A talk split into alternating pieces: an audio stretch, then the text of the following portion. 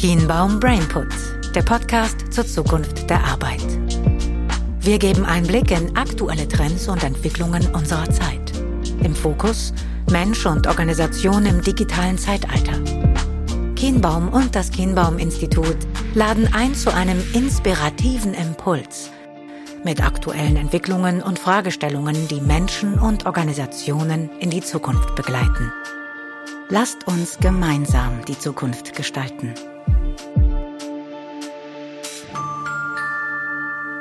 Ja, herzlich willkommen zu einer neuen Folge von Chiembaum Brainput. Mein Name ist Lukas Fastenroth und ich sitze hier heute zusammen mit Dr. Tobias Zimmermann von Stepstone. Tobias, stell dich doch gerne mal unseren Zuhörenden vor. Ja, erstmal vielen Dank, Lukas, für die freundliche Einladung hier und äh, das Aufnahmegespräch hier mit tollem Blick über die Düsseldorfer Skyline. Freue mich sehr, da zu sein. Ich bin 33 Jahre alt, äh, gebürtiger Ostwestfale und für Stepstone als Evangelist und Arbeitsmarktexperte tätig. Das klingt sehr spannend. Ähm, herzlich willkommen nochmal. Ähm, Tobias, was genau ist denn ein Evangelist? Was macht ein Evangelist? Kannst du das vielleicht nochmal für unsere Zuhörenden erklären? Ja, das mache ich natürlich sehr gerne. Das ist, äh, wie du schon anmerkst oder zwischen den Zeilen durchblicken lässt, natürlich ein sehr blumiger Jobtitel. Aber was mache ich? Ich ähm, analysiere oder beobachte für Stepstone den Arbeitsmarkt, unsere Themen. Also das sind so Fragestellungen wie wie entscheide ich mich heute für einen Job, ähm, wie arbeiten die Menschen heutzutage und wie arbeiten wir in Zukunft zusammen. Und diese Ergebnisse dann, die wir dabei rausbekommen, auch zu kommunizieren, an die Frau, an den Mann zu bringen und ja, Personalentscheiderinnen, Personalentscheider auch zu qualifizieren, unser Angebot bei Stepstone auch optimal zu nutzen. Das ist meine Aufgabe und deswegen bin ich unter anderem hier. Sehr spannend, genau wie du sagst. Äh, das ist auch unsere gemeinsame Schnittmenge. Während ihr euch mit einem stärkeren Fokus auf den Arbeitsmarkt konzentriert, fokussieren wir uns vor allem auf Skills, Kompetenzen, Diagnostik und alles rund um die Beratung im Personal- und im Arbeitsbereich. Und derzeit gibt es ja im Personalbereich, in der HR-Community ein wirklich großes Thema, nämlich äh, Skills und der War for Talent und vor allem Future Skills. Und ähm, das hatten wir ja auch zum Anlass genommen, um eine gemeinsame Studie durchzuführen zum Thema Future Skills und Future Learning. Und da haben wir ganz viele spannende Erkenntnisse gesammelt. Und da möchten wir heute gerne einmal drüber sprechen. Ja, ergibt Sinn, wenn sich zwei Experten da zusammentun. Ne? Hast Richtig, ja? genau. Das, das, das sehe ich genauso. Und ähm, ja, ich, mich würde total interessieren, wir haben ja in der Studie zum Beispiel herausgefunden, dass äh, 59 Prozent der Unternehmen einen Skill Gap sehen, also dass, dass sie das Gefühl haben, dass sie nicht über die erfolgskritischen Kompetenzen verfügen, die in den nächsten fünf bis zehn Jahren relevant sind. Und dementsprechend konkurrieren viele Unternehmen gerade auch um Talente, um wichtige Talente für, für die Wettbewerbsfähigkeit in der Zukunft. Und mich würde vor allem mal interessieren, was ihr erlebt. Ihr, ihr, seid, ihr seid eine Jobbörse, man kann Anzeigen bei euch aufgeben. Was tut sich da? Also welche Profile werden gesucht? Wie ist die Nachfrage im Moment? Mhm. Ja, das ist ein sehr, sehr guter Einstieg oder eine sehr gute Frage, denn ähm, ich glaube, wir kommen in der aktuellen Situation nicht daran vorbei, äh, zu besprechen, dass wir uns, was den Arbeitsmarkt angeht, an einer absoluten Zeitenwende befinden. Also wir haben natürlich das, was wir auch als eine Art Post-Lockdown-Boom bezeichnen können, ähm, zusammengepaart damit, dass wir die Entwicklung haben, dass zum ersten Mal die Arbeitsbevölkerung in Deutschland schrumpfen wird. Und das ist eine Entwicklung, die uns jetzt ähm, ja langfristig begleiten wird und die natürlich auch den Arbeitsmarkt entscheidend verändert.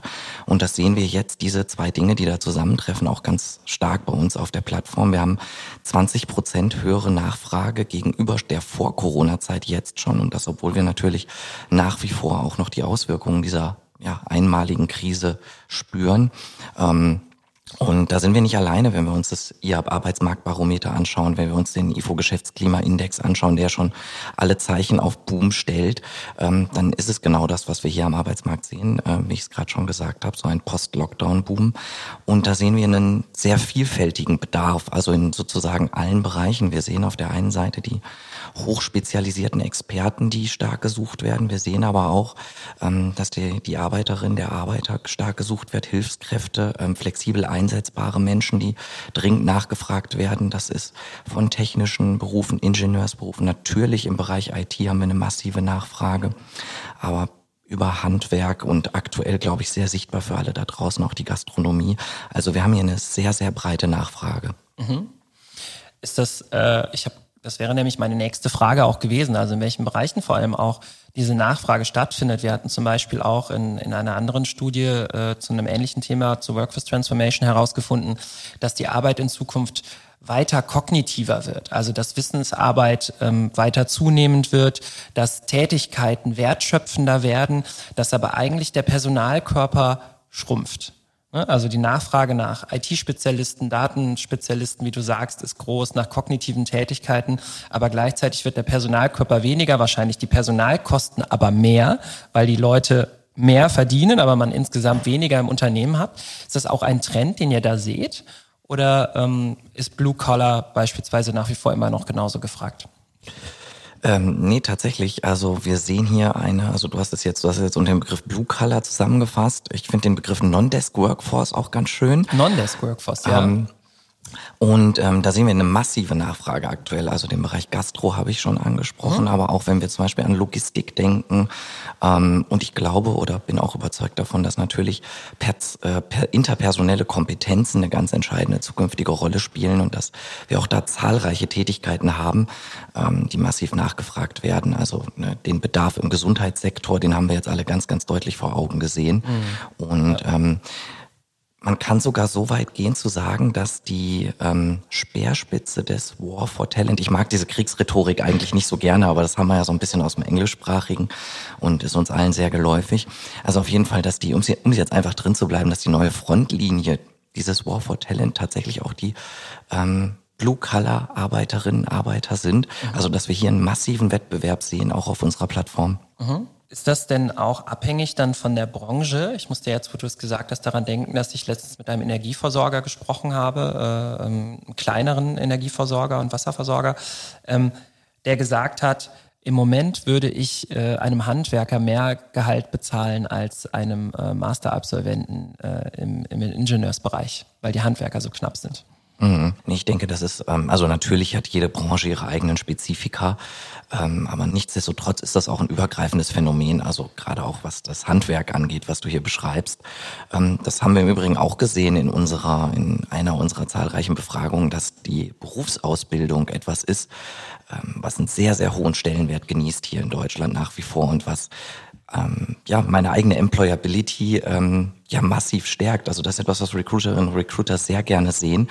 Und ähm, im Übrigen, wir haben vor kurzem eine Analyse gemacht, ähm, der am häufigsten eingegebene Suchbegriff auf unserer Plattform war tatsächlich Ausbildung. Das heißt, ähm, okay.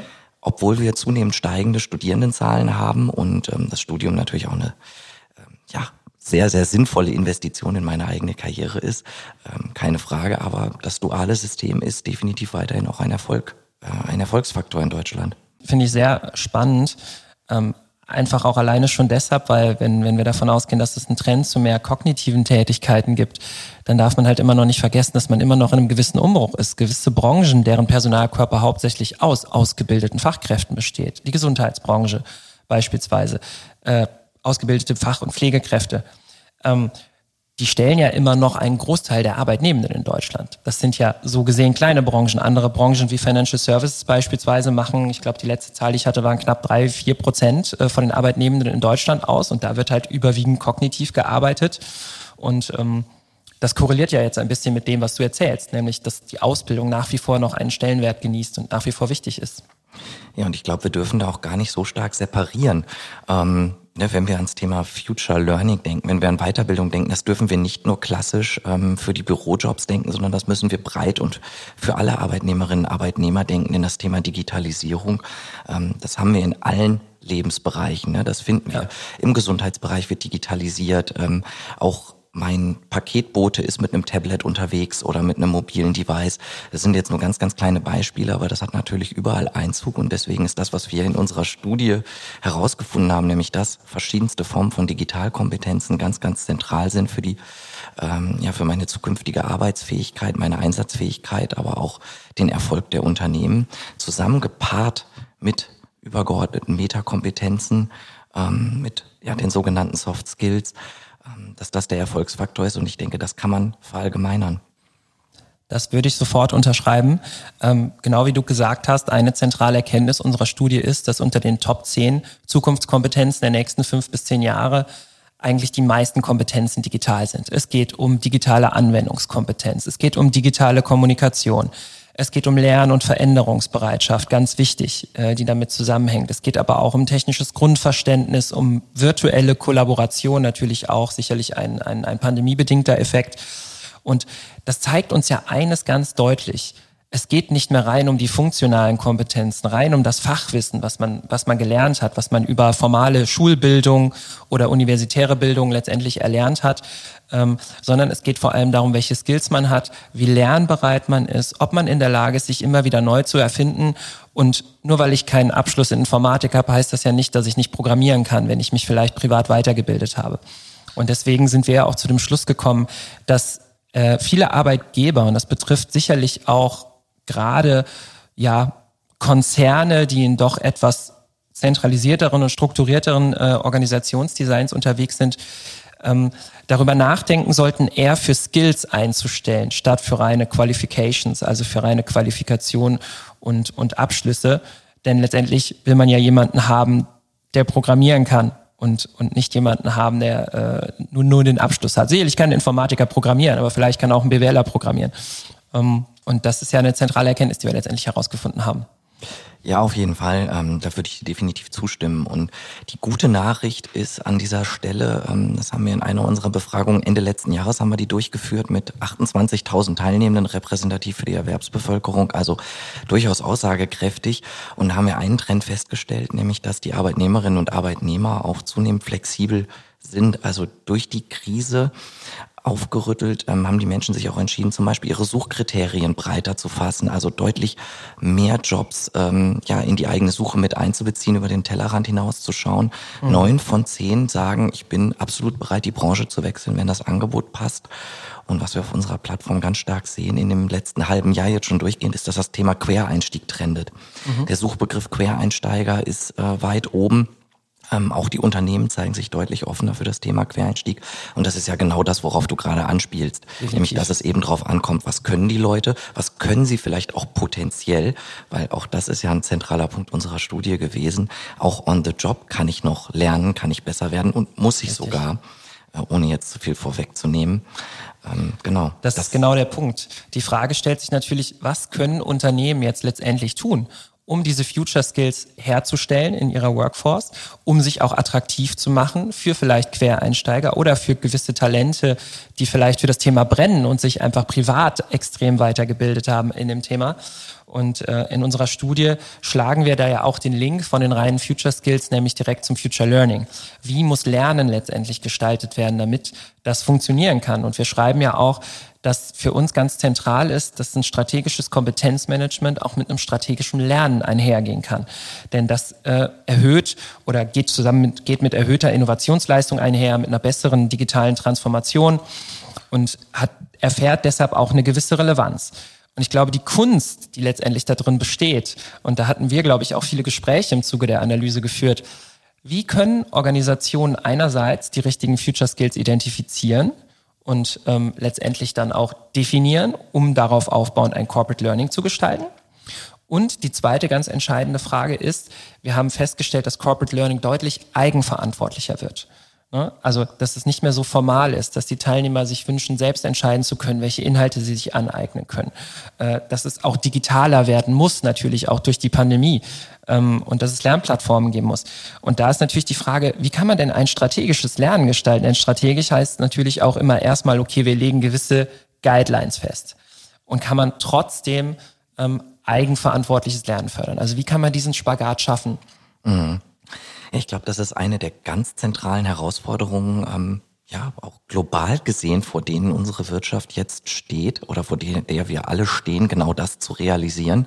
Und ähm, das in einem Bereich, ich sag mal, Weiterbildung gilt auch häufig so ein bisschen als, oder äh, geht mir so, dass ich das so ein bisschen als unsexy wahrnehme, das Thema, obwohl es eins der entscheidendsten Themen überhaupt gerade ist. Ne? Lifelong Learning, lebenslanges Lernen ist eins der wichtigsten Stichworte.